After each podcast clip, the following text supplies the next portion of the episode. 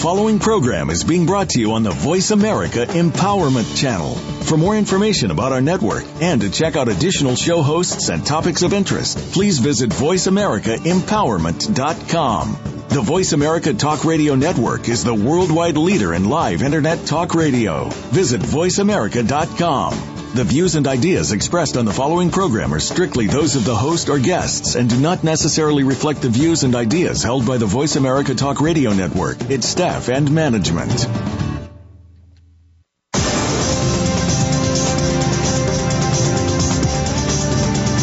Are you living a wellness lifestyle? What could it do for you? Join us today on the Wellness Lounge, a step further and see how our guests and direction can inspire you to self empowerment through a wellness lifestyle. Now, here is the host of the Wellness Lounge a step further, Desiree Watson. Good morning. Well, I should say hello. I think I uh, did that before, and we have uh, listeners from actually all over the world, so uh, it could be morning or evening, but uh, I am just thankful uh, wherever you are, uh, Japan, Denmark, uh, UK, United States, uh, Canada, wherever you all are, I am so grateful to have you on uh, uh, listening uh, today. We have a very interesting uh, show. Uh, this, of course, is uh, Wellness Interactive and a step further. Uh, one of the reasons why it is a step further is because I believe, and we believe, that uh, when uh, our lives uh, co- consist of so much that is happening on a day to day basis, that uh, we should connect our mind, our body, our spirit. And how we do that is to take it a step further beyond uh, what uh, we may be experiencing on a day to day basis. We try very hard to take it a step further. So today, we're going to have a very interesting guest. Uh, once again, we're going to have uh, Dr. Pride Boone, and uh, as you may or may not know, she uh, was our guest um, uh, a couple of months back, and we're always excited to have Dr. Pride Boone because uh, she really does help us to take it a step further. And on all levels, she is uh, a pediatrician and a family therapist. Uh, but more importantly, she connects the mind, body, spirit. She's a Harvard grad. Uh, you know, it, it, she's just an amazing, amazing person only because of the fact that she understands not only her family and herself, but she understands us all. But on that note, uh, I would like to read a, uh, a passage once again from a book uh, that um, was written uh, a few years ago, and it's called Major Problems in American Constitutional History. And we're focused on that uh, today because of the Trayvon Martin case. Now, uh, just keep in mind, uh, we are focused on everything, every uh, entity that uh, would allow us to take it a step further. So, one of the reasons why I'm reading this passage right now is because, uh, well, and, and I'll be reading a couple of passages, but I definitely just want to read this because it starts with our the Constitution of the Confederate States of America. And you know, I'm, I'm I begin with this because uh, uh, you know we're always grounded in faith, or we always like to feel that we're grounded in faith.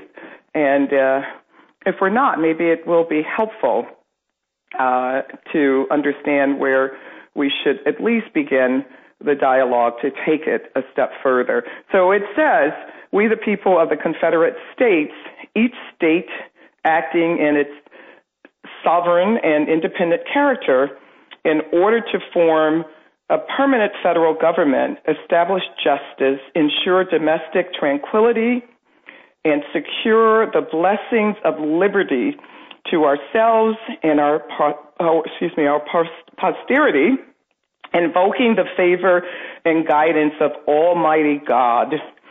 Do ordain and establish this Constitution for the Confederate States of America.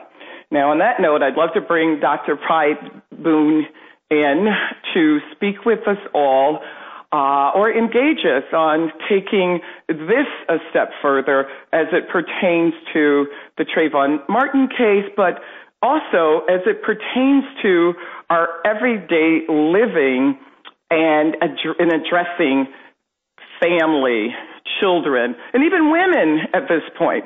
So, uh, thanks for uh, joining us, Dr. Pride Boone. Oh, uh, thank you so much for having me. It's always a pleasure, and I appreciate an opportunity to take us further. Um, we face some very tough issues in our nation and in the world, and, and it's always good to have someone who's willing to move us in a positive direction and not in a negative one. Um, well, thank you, thank you so much. Uh, I, um, geez, there's so much to discuss because I think uh, we are all. Uh, uh, at times uh, uh, confronted with issues that um, stops us in our track and uh, our tracks, and, and one of them, of course, being the race issue. But I love the idea of uh, having a perspective, which is yours, uh, a perspective on uh, really integrating uh, so much that allow us to be who we are and uh, really defining that whole race factor. And so, uh, what does that actually mean to you? And, and, and can we move a little further uh, away from the idea that we're all just so interconnected with the word race? What's your perspective on that? Well, um, scientifically, there's no such thing as race, and the science has been around since the 40s and continues to be substantiated. Data continues to show that we are genetically the same. Um, we use race maybe as a social construct to kind of look at color and hair and features and classify. Mm. Um, but genetically, scientifically, we're human. Um, I, I love the stories of Thomas Jefferson and his family when they found out how, um, let's say, black they were, that those mm-hmm. family members who thought they were Caucasian were in fact equally um, genetically looking as if those who had been labeled black in the Thomas Jefferson families, you know, he his relationship with his slave had 13 children and then their children. Um, wow. They actually look identical genetically. So we use, um, again, color, race, hair, textures to create classes of people, unfortunately, and to kind of um, create in those classes certain rights and privileges. I think what Thurgood Marshall there is speaking to is is a God inspired document that really looks at people the way we are genetically. He made us all one. And yet we live in a society that chooses to segregate and um, give less rights to or more privilege to. Some people would call that white privilege. Um, and I think if we move toward a more God inspired, a more Thurgood Marshall world, and we're a long way from that. As you know, the Trayvon Martin case, I think, is the blessing, and as sad and as painful it is for us to experience it, it reminds us how much work we have left to do. And so, you know, as we move toward the reality that we are genetically and spiritually the same, it's going to take a lot of work. So, right. You know what's interesting about that, though, um, uh, it it's awesome and that uh and I use all these words because I, I love the fact that, you know, we have young people that are always listening. So it's awesome, it's amazing, but it it it really uh the, the approach is that you have so many people that may not be receptive to that at all. And there are people that are working constantly to move from that as opposed to moving forward with uh what you just uh, spoke about, you know, uh, science, and there really is no race. We have that word, but it's used so often socially to define us. Yes, but there's also biology about group dynamics. So as children from four to six, we begin to identify with groups, and that is not um, necessarily taught in a home. That is something that just evolves with children. Um, there are experiments where you will take 20 identical looking children for the most part, hair color, color of skin, hair, and put one, ten of them in a blue shirt and one in a red shirt, and they'll begin to discriminate against the blues and the reds. There is this internal drive to kind of group dynamics. Not sure why that's there. There may be some protective value at some level, but as we move toward adulthood, it's to look to learn to move beyond the group dynamics and to look at us as a whole. And that takes education and experience. And you've got to have parents that are open. You know, I really I think there's someone recently has talked about race needs as misnomer as it is, we we all need a class in it. We it needs to be part of our elementary school education as we move toward group identity, looking toward identity as Americans, as opposed to this Right. Oh, I love that idea. Uh, awesome. Awesome. Yes. Uh, just a federal mandate. you know, uh, it should be in our daycares, school systems for sure. Four-year-old daycares, nurseries. We we need to talk about race because we don't talk about it. We will continue to have these painful. Um, right. You know, it, it, in this. Uh, I, I am recalling an incident that actually happened with um, uh, my daughter when she was uh, a lot younger. And I think I actually spoke to you about this, and uh, even then, so many years ago, uh, 20, 20 years ago, we were having these discussions about uh, uh, where our children are and what we should do in uh, our homes. Homes. My my daughter was so. Uh, you know, thrilled about always. Uh, we lived in New York at the time. Was very thrilled about uh, our garage attendant and embracing with him and you know whenever she would see Michael she would say hi and you know we would get in uh, he would allow her to get in the car and you know all, all these great things uh, with the steering wheel all of that uh, in the garage of course but one day she came home and uh, she did not want Michael to open the door for us and I looked at her and I said, "Oh my gosh, what's going on?" And this I picked her up from nursery school picked her up from nursery school. What is going on? I, I said, you know, this is Michael. She did not want him to open the door. And so I asked her what the issue was, her problem. She said, well, you know, Mom, I'm afraid. And I said, oh my God, afraid. Now, mind you, she's uh, three and a half, four years old. Uh, I said, you're afraid of Michael? But you know Michael. She said, no, Mommy, I'm afraid. I'm afraid.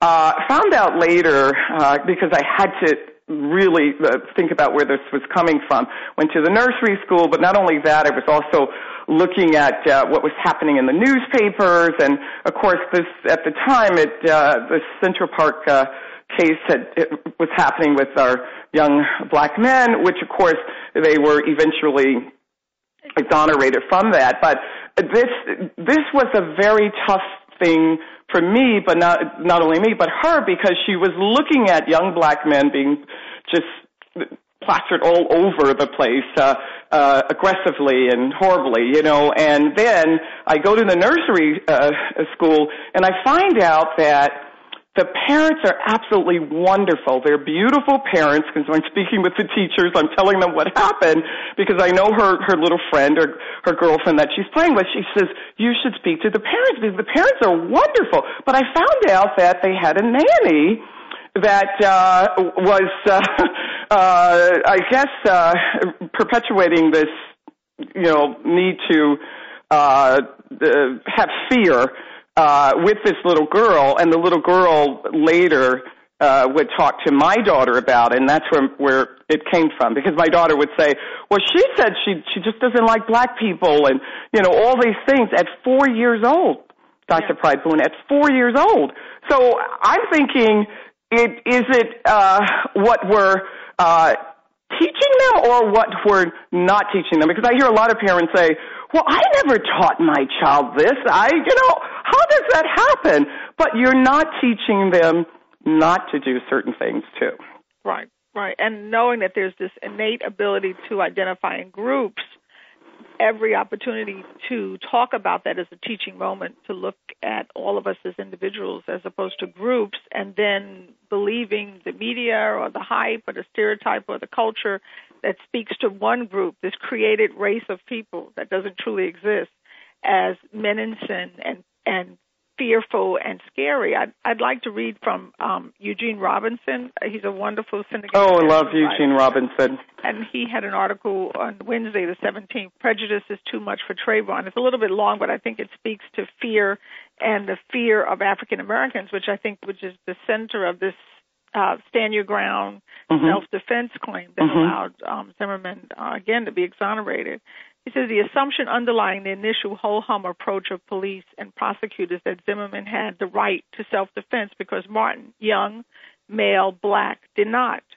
Um, I remember the case. They didn't look for witnesses. They didn't look for any proof of identity. They just took his word, and within a couple hours, he was released based on the stand your ground um, law, which you know people will say was not brought in. But you listen to B37, the one of the jurors talks Mhm. about stand your ground, and um, they never looked for his parents. And he was in the mortgage you know, for a week. They never looked for where he might come from. Mhm. They, they obviously handled him as if he weren't quite a 17 year old teenager with rights to defend himself, possibly, Mhm. as well as he might have a family. He might actually be a person who was loved and cared for because no one even bothered to try to contact his family or look for witnesses. All of this happened, as you know, Mhm. after a month of outcry from the country.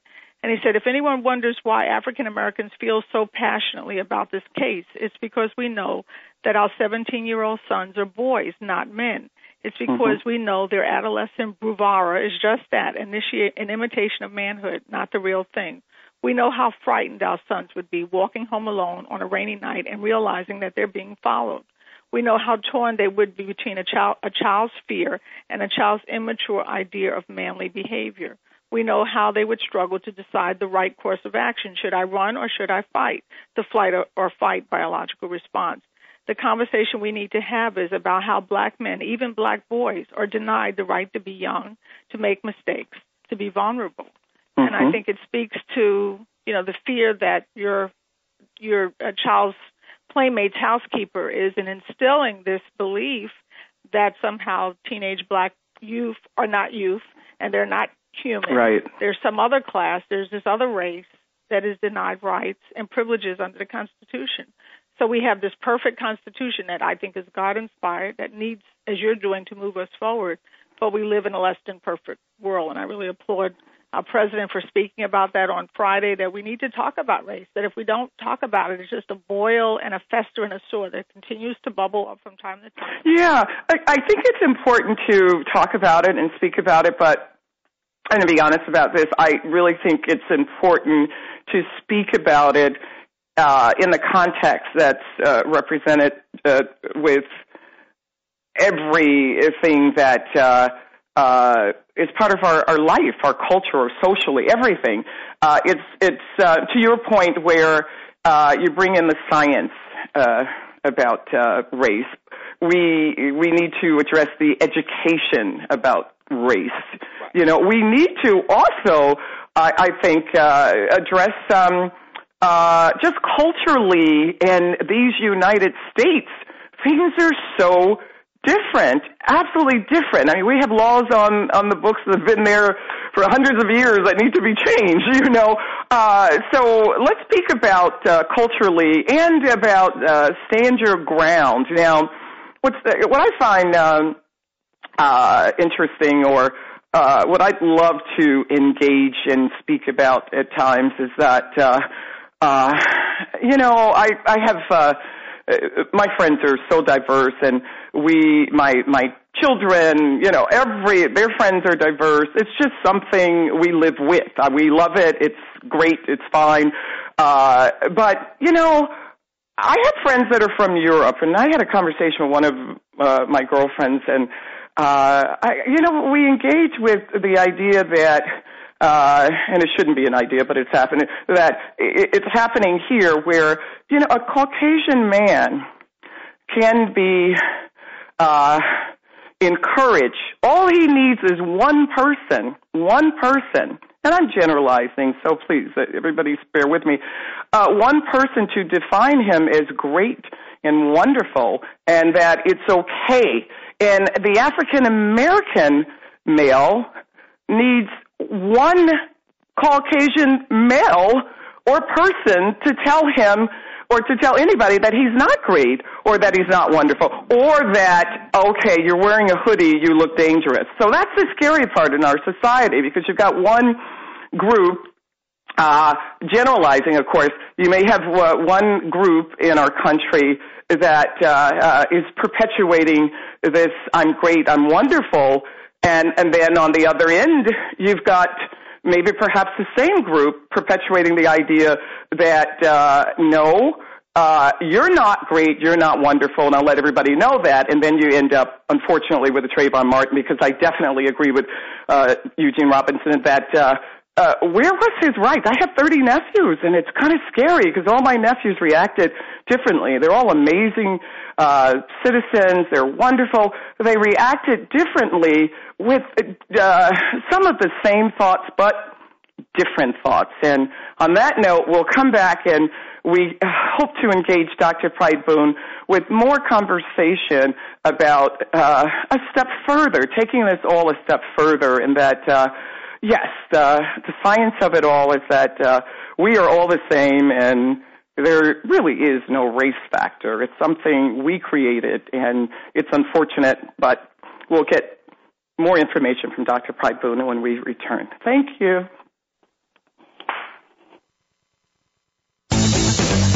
This is the home of the top life coaches, entrepreneurs, and success drivers. The Voice America Empowerment Channel.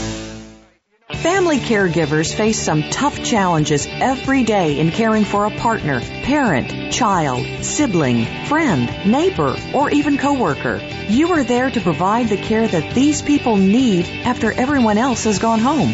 Family Caregivers Unite with Dr. Gordon Atherley will provide you with a social networking experience. You'll hear from experts and others who are experiencing the same things, and together you will promote a common cause. Tune in to Family Caregivers Unite twice every week. Tuesdays at 1 p.m. Eastern, 10 a.m. Pacific on Voice America Variety and on the Voice America Empowerment Channel every Monday at 1 p.m. Eastern, 10 a.m. Pacific. We're on Facebook along with some of the greatest minds of the world, and that includes you. Visit us on Facebook at Voice America Empowerment. How do you feel about the future? Tune in each week for Visionary Leader Extraordinary Life with host Kate Ebner. You can be a great leader by learning from the inspiring stories of amazing visionaries who are shaping our future. Everyone deserves to create their own vision, and Kate and her guests will share the tools that you need to make it happen. Make a weekly visit to the Voice America Business Channel for Visionary Leader Extraordinary Life every Monday at 11 a.m. Eastern Time, 8 a.m. Pacific Time. Be inspired. Become inspiring.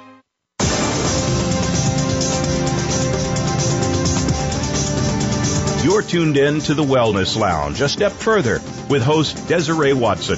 To find out more about our programs, please visit our website at www.wellnessinteractive.com. That's wellnessinteractive.com. Now, back to the show. Thanks again for joining us.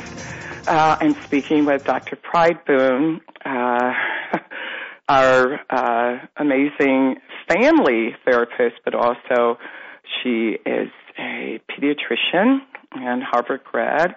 Uh, Dr. Pride Boone, we were just speaking about uh, our, our young men.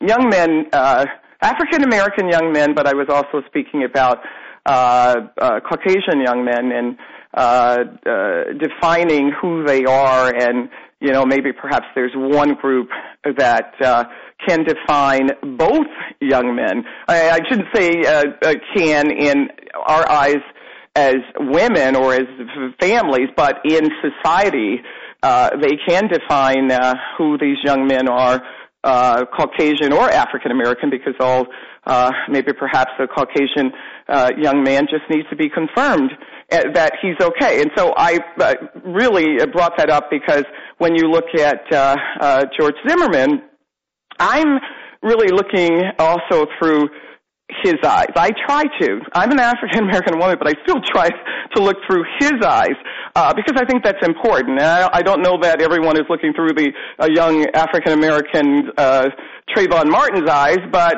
uh, I like to do that. And that when I look at George Zimmerman, I also look at his family, his parents. You know, his, I think his, his uh, father was a retired judge. His mom was uh, from Peru, and I think socially coming from other countries, we can sometimes uh, perceive this whole platform of race uh, to be uh, something that may possibly uh, be okay, you know, defining oneself for family as, uh, oh, I'm I'm Caucasian and everything is okay with me. And I'm simplifying this because we've got so many people out there to, of course, discuss it uh, in in a whole another way. But I need to simplify it as much as possible for our young people because uh, uh, George Zimmerman. I, I I don't know that uh, he ever or, or will understand that he too can be considered part of that minority uh, where you can be oppressed at times. Or, but I don't know, Dr. Pride Boone, you can speak to that. I'm just saying, uh, socially, all over the country and outside of the country, we perceive this race factor to be so different. The same as with Bill Cosby's son, who was shot dead out in L.A. Yes, I um I hear a number of things in, in in what you're discussing. I think certainly my experience with people from South America is that there is a two caste system, race and and wealth play a role in their countries, and those who are more likely to look like they're from Spain appear to have more rights and privileges the way um, of European descent in our country are, and in most sociologists will refer to that as white privilege. That their skin color will uh, will allow them more rights and privileges than than being the other, which which Zimmerman, as you so well point out, would in many systems would become part of the other and not necessarily right. have the white privilege. But clearly, the jurors sided with him. I think one of the reasons we have this this school to prison um, system that is leading so many African Americans into a lifelong interaction with the prison and penal system is um, this same privilege and non-privilege. And so, you know, so many, you just think of so many poor African American children who I see every day in my practices. I, I, I practice both in a wealthy community and a poor community. And, and we know that, for instance, marijuana usage is equal amongst my kids, if not more, in, in the privileged areas than the non privileged. But my children seen in the poor practice are going to go to jail four times as often. They're going to spend more time in jail and they're more likely to stay connected to the system and not just seen as a one-time mistake as a child. Their their records are not sealed. They're continually employment is going to be affected. So you get this vicious cycle of this legal system. Though a perfect constitution, we've got these other laws that and continue to incarcerate young black men, unfortunately, at a very high rate, which sets them up for poor employment, which sets them up for poverty. So, how do you sustain a family when you can't get a job based on something you did when you were 17? So, you know, clearly our, our children don't have the, the Zimmerman had a, a million dollar defense fund. Our kids don't have that. We had the prosecution, which I didn't think did a great job. So often we have jurors who see us as non white or white and then you have a system that doesn't have the funds to protect you. If anything, have less funding with the the budget cuts that are happening now. The poor even less represented well. So, but let me ask you a question, and, and uh, on that note, because you just brought up something about the prosecution. Uh, you know, they, they probably did the best they can, and I say that, but, and we obviously know that uh, the jurors came back with the verdict and, and we have to live with that and we understand that. So my thinking is that the prosecution, they're also representing that community socially. And so, uh, in, in, to me, it's about education. So I look at what they presented and I thought, wow, there are so many things that uh, maybe you, you, me, anyone could have inflicted with the, their case, but I still thought they did the best they can. They, uh, they, could, but it, it's really difficult being in different parts of this country and not having the same uh, uh, I don't know, educational platform, social platform, all of this. And I, I could see that same case being tried here, which there would be a different outcome. Yes, exactly. And I think for them not to have educated that juror to allow them that million dollar defense to build Zimmerman as this wonderful person that is you and that's them. Remember how the treatment of Jeantel, the the the, the young lady that was oh yeah yeah not have groomed her for what to expect for for them not to have humanized Trayvon, right. for them not to talk about Sanford as the birthplace of Jackie Robinson's first experience with segregation. It was exactly. based to move him from Sanford because of the terrible history of segregation in that town. Those Mm-hmm. prosecutors came from that same police department, that area, which didn't even bother to investigate what happened to Trayvon. And to not have educated that jury to this two tier system of culture and legal and education, to not have humanized Jeantel, to make her the enemy. So Right. think that the But because my point is that that I mean you I definitely um get and understand what you're saying and I think the listeners do too. But when we speak about culture and and social issues as it relates to the state or the community, why is it that uh no one uh, really addresses that because uh, you know clearly we we are uh, being raised um, as though uh, sometimes I believe I'm going are we in the same United States of America? Where how is it that uh, you can have a different outcome uh, so drastically different in another state? Now I, the the obvious is that of course the states are governed by basically state, uh, you know, politicians and government. But how can we, to your point about race and having it in the schools and maybe a mandate for education, And how can we help? testing? So we all know we're the same genetically. We're just being taught, or the, the our concept of group at age four and six is being exploited to turn us against each other to create these. Yes. Okay. Exactly. that exactly. that are so if you're a prosecutor prosecuting the Trayvon Martin case. I mean, clearly uh, they they did uh, the best they could, and I think they did represent the family well. That's just my point. But it- it- doing the best they can with a case like this, where a young teen, African American teen at 17, can be gunned down. Uh, so uh, uh, just uh, I, I, I get a little passionate about it because I'm thinking, what is it that the prosecutors share uh, that the jurors share? They have to share something together, a common ground where uh, when you're being raised or when you're um, and, and and I don't mean this uh, as far as the prosecutors uh, being uh, this is not a negative for them. They, as I said, they did the best they could. But there, to me, there has to be some common ground culturally or socially that they shared because they came from the same area. You know, they they come from Florida, and so this stand your ground. Maybe this isn't a case, uh, a Trayvon Martin case. Uh, at some point, uh, maybe it could not have been tried in Florida. And obviously, I know that was impossible. You have to try a case in Florida if it's, it's done. But I'm just saying, how is it that it could be so different, Dr. Pride Boone, socially and culturally, uh, with the prosecutor representing a teen gunned down and coming back, uh, the jurors coming back with uh, a not guilty verdict? What do they share in common, do you think?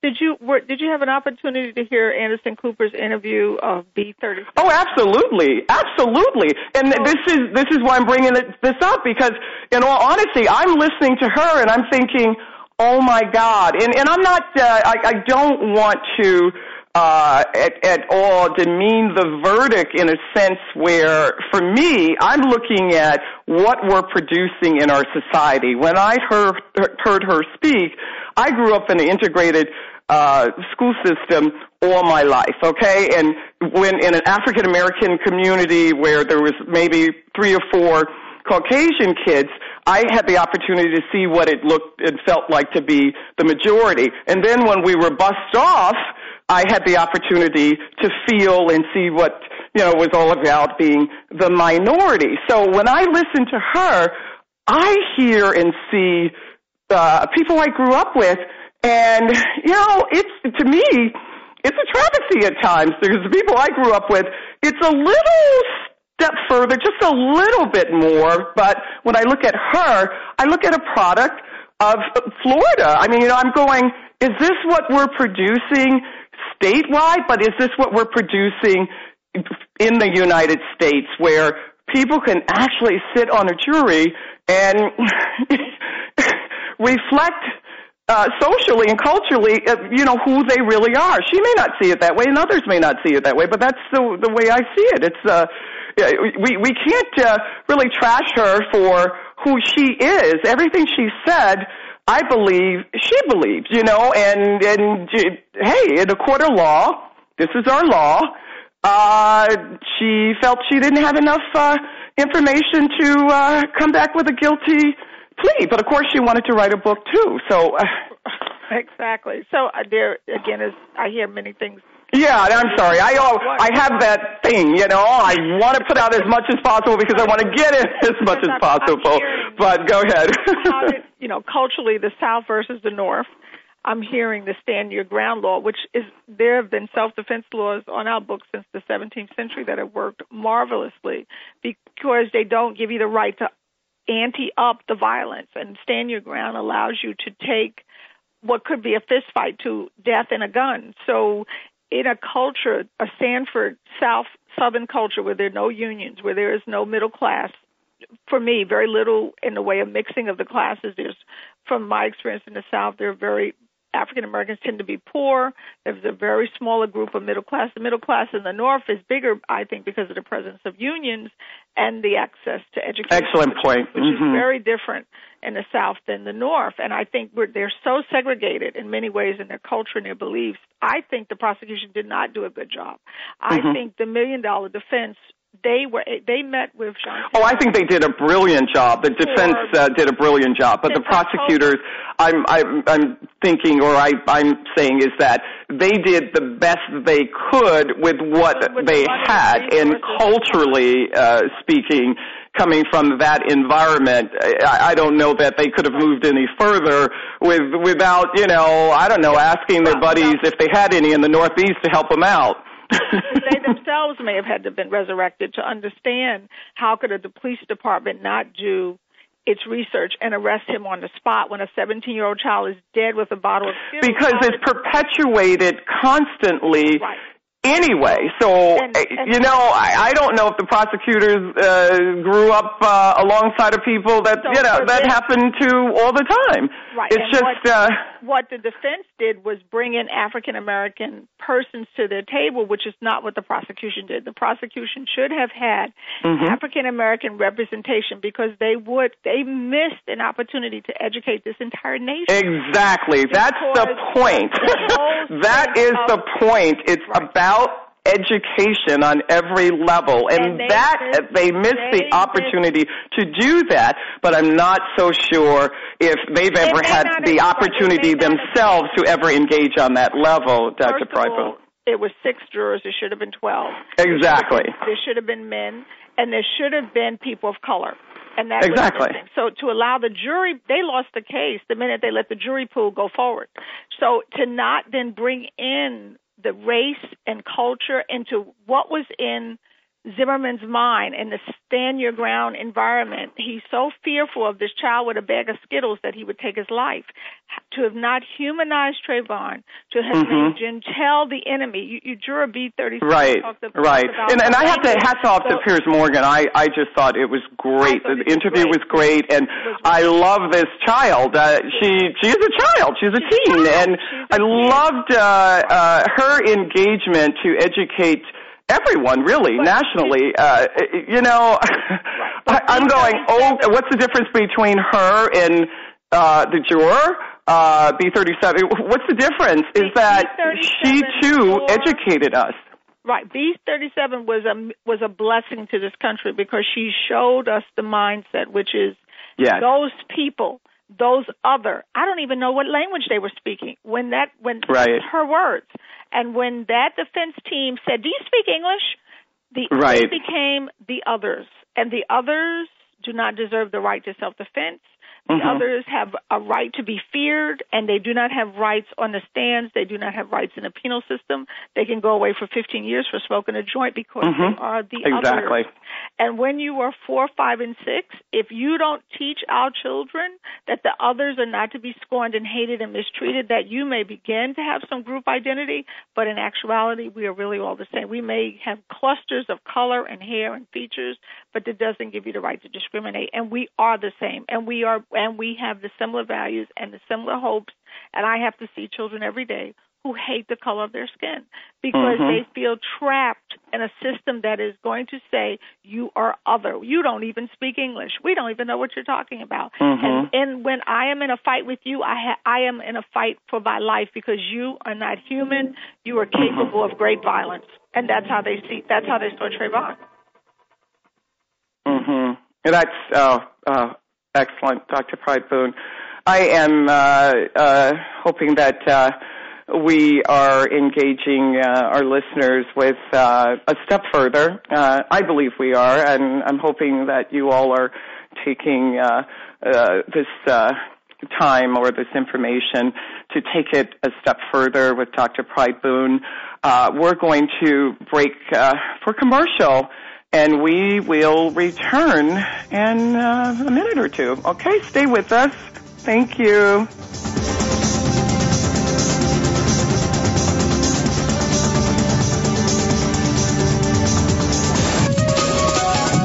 Live up to your fullest potential. This is the Voice America Empowerment Channel. The Mayan calendar tells us that we will be entering into a 260 day opportunity for us to engage in conscious co creation with Great Spirit. How will we prepare ourselves for this exciting and unprecedented time in Earth's history? Peter Tong has dedicated over 20 years of his life's work to exploring that which is beyond understanding. Peter will help increase your awareness and education on this enlightening transformation in consciousness. Awakening to Conscious Co-Creation airs live Wednesdays at noon Pacific Time, 3 p.m. Eastern Time on 7th Wave Network. Leadership is a vital skill set in today's competitive global economy. Being a leader is not enough. To succeed, you must optimize your performance and know how to imbue others in your organization with leadership skills. Practical, actionable leadership insights are the focus of Leadership Development News, hosted each Monday at 9 a.m. Pacific, noon Eastern by Kathy Greenberg and Relly Nadler on the Voice America Business Channel. Doctors Greenberg and Nadler, who coach global leaders on how to be most effective, will share their insights and contacts. The path to leadership excellence begins here. Friend us on Facebook to keep up with what's empowering the world. Voice America Empowerment.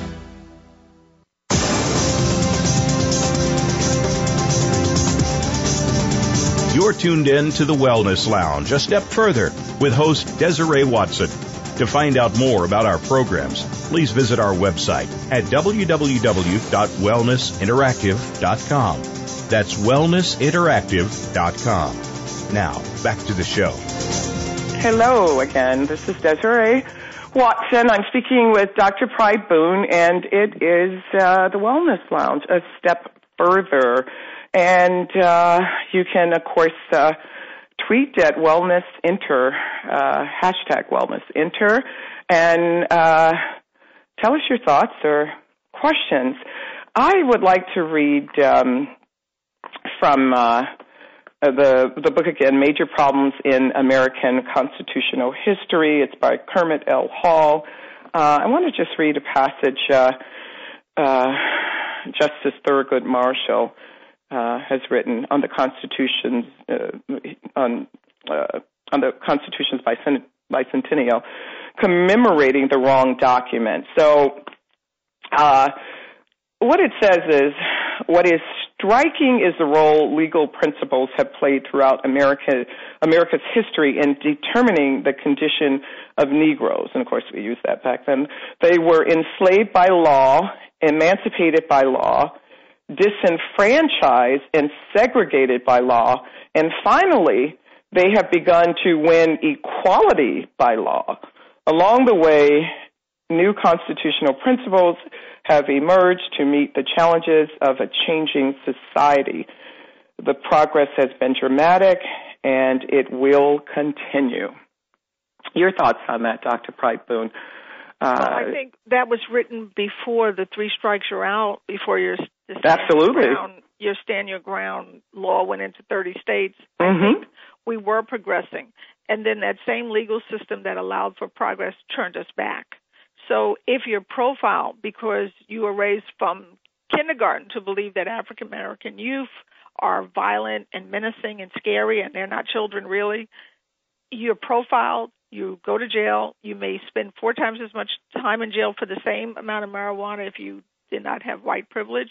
And if you go three times, you're in jail for life. So three strikes are out, hurt, and has created this whole new class. Same legal system can be used to move people forward or it can be used to take people back. In this case, to me, the three strikes are out is creating this whole underclass that can never have meaningful work. And so we are creating a new slavery from school to prison that has set us backwards. So I think when that was written, it looked really bright, but mm-hmm. your stand your ground law is the same. So if we don't have, you're now allowed to take the life of a young person because they scared you. And if they scared you from the time you were four, when he fights back in his right to self defense, you have a right to now take his life. So unless our laws are changed to to really move us forward, if we allow laws in, in the case of the NRA supporting this stand your this new need to up self defense because the other law was not broken it was working and it worked really well but mm-hmm. this now this new laws that we make that actually bring us back we have to stand and fight against laws that don't yes, move us forward absolutely. but move us backwards and an education system that doesn't speak to the true issues of this country where race as much as we know if i dna test all of us and and and i have to deal with i see very privileged families. One child will be blue eyed and blonde and one will be a towhead. She may be blonde with brown eyes and that same child who's brown eyed will feel inferior to her blue eyed sibling exactly. And i have to work through that family so that we learn to celebrate our difference that we have a media saturated culture that makes one group appear to be more special or better or right or whatever terms we may use. And that system that creates this disparity creates pain within families of all colors, but mm-hmm. particularly mm-hmm. colors, African Americans, where there may be many different hues and many different sense of privilege and non privilege based on color and features and texture of hair. So we have a, a, a generation of families with such potential, but they're in such pain from the legal system, from a social system, from a racial construct system. And so each of us, to me, in our daily walk, we we work our own souls. We work inside of ourselves and look and see, do mm-hmm. you harbor thoughts? Are you equally as dangerous as B thirty seven? And so for yes, each of us to exactly. take that self inventory every day. Am I treating one child different than the other as parents? Mm-hmm. Am I is one kid's IQ different so I love this one more? How do we love and protect and give every child regardless of ability, color, the same rights under the legal system so that one group of kids is not incarcerated for the rest of their lives and the other goes free and the ability to make a huge amount of money and be successful. How do we create a system that is fair for all children? When I see, I, I can see beautiful 17 year olds who are 140 pounds at 5'4, they think they're horrible. They think they're ugly because I'm fat. You're not fat. They believe the myth of this thin airbrushed child on, on Cosmopolitan magazine and they feel inferior. And there, and we do, and we do have to honor the group possession that we have as humans to group and to categorize, but we also, as adults, have to learn to overcome those. And how do you honor all of us and our differences rather than hate and segregate and discriminate against the differences that we find within people? God had a plan when He made us all different. How do we embrace that every day? How do we fight our own urges to discriminate? and to make sure that our laws and our education system bring our children forward, as you do, a step further and away from our innate abilities to discriminate and hurt, but to move toward wholeness and representation of all of us, and really honoring the child within each of us, and not discriminating right. against that child. Absolutely. So let me ask you then. That, that was so beautiful. That it's just oh, I always love engaging with you and um, just uh, taking it a step further. Um, let me ask you how families and, and women, I want to focus on women. Of course, the, the men and the dads play a great role in our children's lives. I never want to, you know, leave them out. But, uh, I guess, um, when I think about women and how we can, uh, address so many issues that, um, we struggle with, uh, uh, when we're, you know, uh, raising our children or, you know, when our children finally become adults, unfortunately, we still, to your point, uh, we're still engaging with a lot of issues, uh, social issues uh, as adults. But I think uh, that as a woman or women, we have the opportunity to engage our children a step further constantly. It's not something uh, that you do uh, when I, don't know they're in middle school or when they're four to six. We constantly should engage our our young people because uh, is it not true that uh, you know when we we're all mothers. Doesn't matter if uh, biological these are biological children or not, but we're all mothers. Isn't it a greater opportunity for women to set precedents over all of this? Uh, and, and I don't know. It's just my thinking. I'm throwing that out there. Would love to hear your response because, uh, again, when I look at uh, uh, juror B37, I, I, I immediately kind of excused that. It was very easy to excuse her because I, I thought, yeah, well, who are her parents? Who's her mother? You know, uh, I just don't know how we stop perpetuating the ills of our, you know, this the race platform without addressing raising the children and and mothers raising uh, our children with uh, a platform that's going to be beneficial to them. And I get that uh, the race uh, factor plays plays a strong role, and at times it's not beneficial for so many of our children, uh, especially young men. But what do we do to take it a step further with women? What can we do in our families? Um, White women, black women, Asian women, it doesn't matter. Women. I think we're, this is where we are now in 2013. Women need to really take control of these social issues. Uh, I remember, um, and I'm sorry to, to, to interrupt you, but I remember um, a statement being said by a very well-known author in that uh, uh, her feeling or her belief was that you know uh, even during slavery, uh, women, Caucasian women, stood by their men while so many people were hurt and enslaved and and just hung and all these brutal things, and women stood by their men. And so, of course, uh, to the credit of women, there are some very uh, strong and powerful women uh, uh, noted in our history that have moved our society forward. And so maybe, just maybe, a lot of us need to kind of reach back and look at some of these great women, both black and white, who have moved our society forward. Uh, where do do you uh, see us playing a stronger role? Well, I think, like as you said, Harriet Beecher Stowe's book Uncle Tom's Cabin really was huge. I mean, her writing helped change the face of America, helped move slavery mm-hmm. as it did. So each of us has a role to, to play. I guess because I see so many families, I know that. And I think your point about B37, I, she said if I was a mother. So I think she might have been the one who was not a mother of those six right. Years. okay that's so true. She wasn't a mother but i think we're all mothers but yeah. Mm-hmm. right but i think she may not have had to raise children and maybe didn't have to face the issues of race and class that all of us face. Both black and white. It doesn't matter right? It doesn't matter mm-hmm. right but you got to be a thinking mother. And so i i see Yes, women, I love that. You've got to be a thinking mother, and I always say, and then I'm going to let you take it us all out we you got to be a thinking mother, but the only thing we owe our children is a great education and to be able to think, help them think.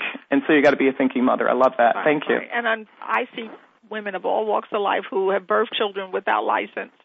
And some are just surviving, and white and black. It doesn't matter what culture, what religion they are they're in it to survive and or they may be very wealthy and very self-centered so you can't paint all mothers with one brush mm-hmm. some of those mothers are going to be super thinking and thinking not just about their class or their group or their cluster but this country and this world mm-hmm. but they are rare you are are mm-hmm. you you i wish that everyone was like you but oh gosh.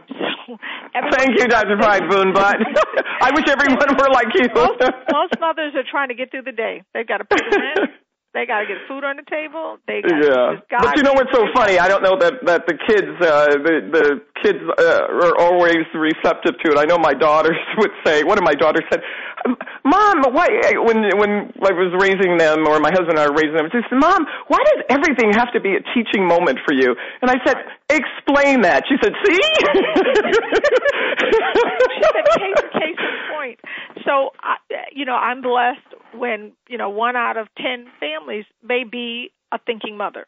The other nine are surviving, or that's just mm. not who they are. They and and I think God really makes all kinds, and He has some that think for groups. And and the, the Harriet Beecher Stowe thought about the nation, and mm-hmm. she took her time and wrote the pains of Uncle Tom's story. Right. And then there are lots of women who just go, you know, my kids are doing fine. I'm going to leave this alone. I'm going to live with this slavery because this is working for us. Yeah. so wow. I don't think yeah. wow. mothers with one brush and so I think there are a few who are game changers, and there are many who are not. And you you honor yourself, the game changer, and that's who you are. Wow. Wow. So we've been speaking with Dr. Pryde Boone, uh, and we, of course, uh, we would love to have you back again. But uh, Dr. Pryde Boone, can you uh, let people know where they can find you? Uh, because uh, you have uh, a, a wonderful foundation. Yes. Can you talk to the?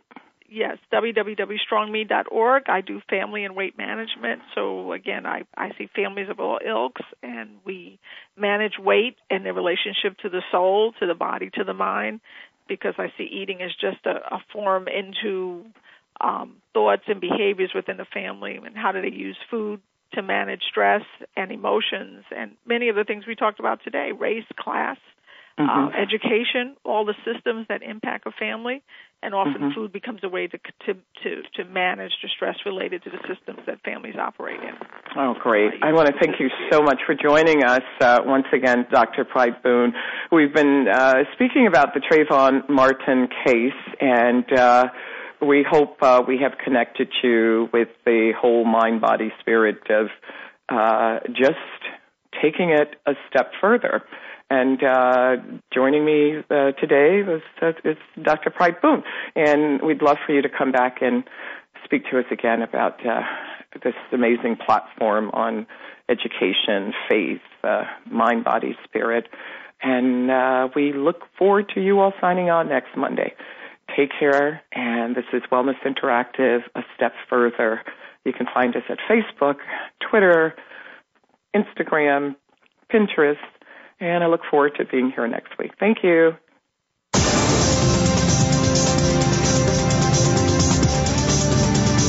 Thank you so much for joining us this week for the Wellness Lounge. A step further. Please tune in next Monday morning at 6 a.m. Pacific Time, 9 a.m. Eastern Time on the Voice America Empowerment Channel for another great show featuring your host, Desiree Watson. We'll continue to show you how to incorporate a wellness lifestyle and live a better life.